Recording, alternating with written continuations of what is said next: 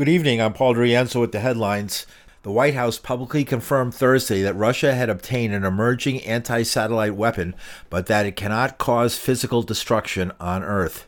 National Security Council spokesperson John Kirby. While I am limited by how much I can share about the specific nature of the threat, I can confirm that it is related to an anti-satellite capability that Russia is developing. This is not an active capability that's been deployed. There is no immediate threat to anyone's safety. We are not talking about a weapon that can be used to attack human beings or cause physical destruction here on Earth. The confirmation comes after Ohio Representative Mike Turner urged the Biden administration to declassify information about what he termed a serious national security threat. In Moscow, Kremlin spokesperson Dmitry Peskov described the claims about the new Russian military capability as a ruse intended to make the United States Congress support aid for Ukraine. And Israel blasted United Nations Undersecretary General Martin Griffiths after an interview with Sky News where he said Hamas was not a terrorist group. Griffiths later walked it back, saying he meant the group was not designated by the Security Council. I've worked with many different terrorist and insurgent groups.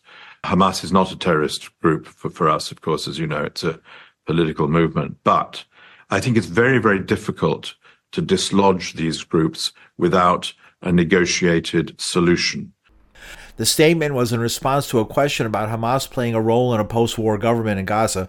John Kirby responded. Hamas is a terrorist organization. We've said so. It is. It just is.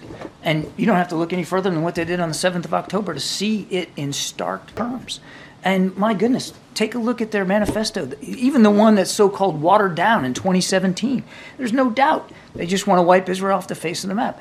Allegations of Hamas involvement in the United Nations Relief Agency in Gaza, UNRWA, made without proof, have led the United States to cut funding, even as starvation threatens more than 1 million Palestinian refugees.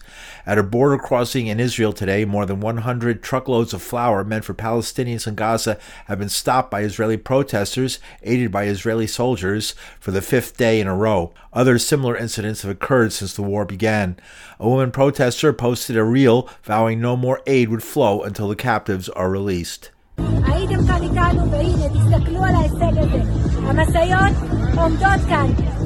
United States bought most of the food meant to feed 1.4 million Gazans for the next 6 months.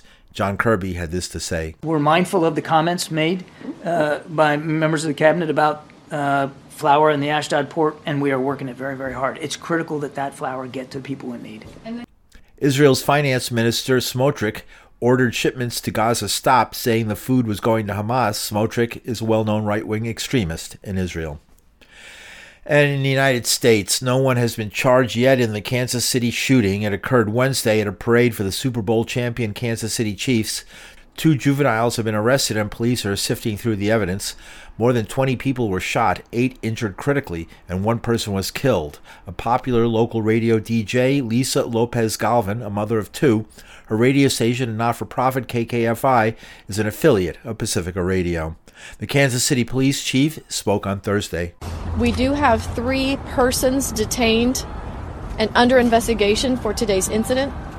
We are working to determine if one of the 3 are the one that was in that video where fans assisted police. The mayor of Kansas City is Quentin Lucas. We had over 800 officers there, staffed, situated all around Union Station today. We had security in any number of places, eyes on top of buildings and beyond. And there still is a risk to people. Meanwhile, in local news, a 16-year-old was taken into custody on Thursday morning in connection to the deadly subway station shooting in the Bronx on Monday. 6 people, mostly innocent bystanders, were shot around 4:30 p.m. while waiting on the northbound platform for the number 4 train at the Mount Eden train station. Chief of Detectives Joseph Kenny. As the train is pulling into the station at Mount Eden, 1 round is fired inside of the train car. If you can imagine a chaotic scene, you have a crowded train pulling onto a crowded platform. 1 shot being fired. Now everybody's trying to scramble to get off the platform. Investigators believe there were 3 gunmen who fired at least 19 rounds, both inside the train and on the platform. Police now believe they have 2 of the 3 suspects in custody. Paul DeRienzo, New York.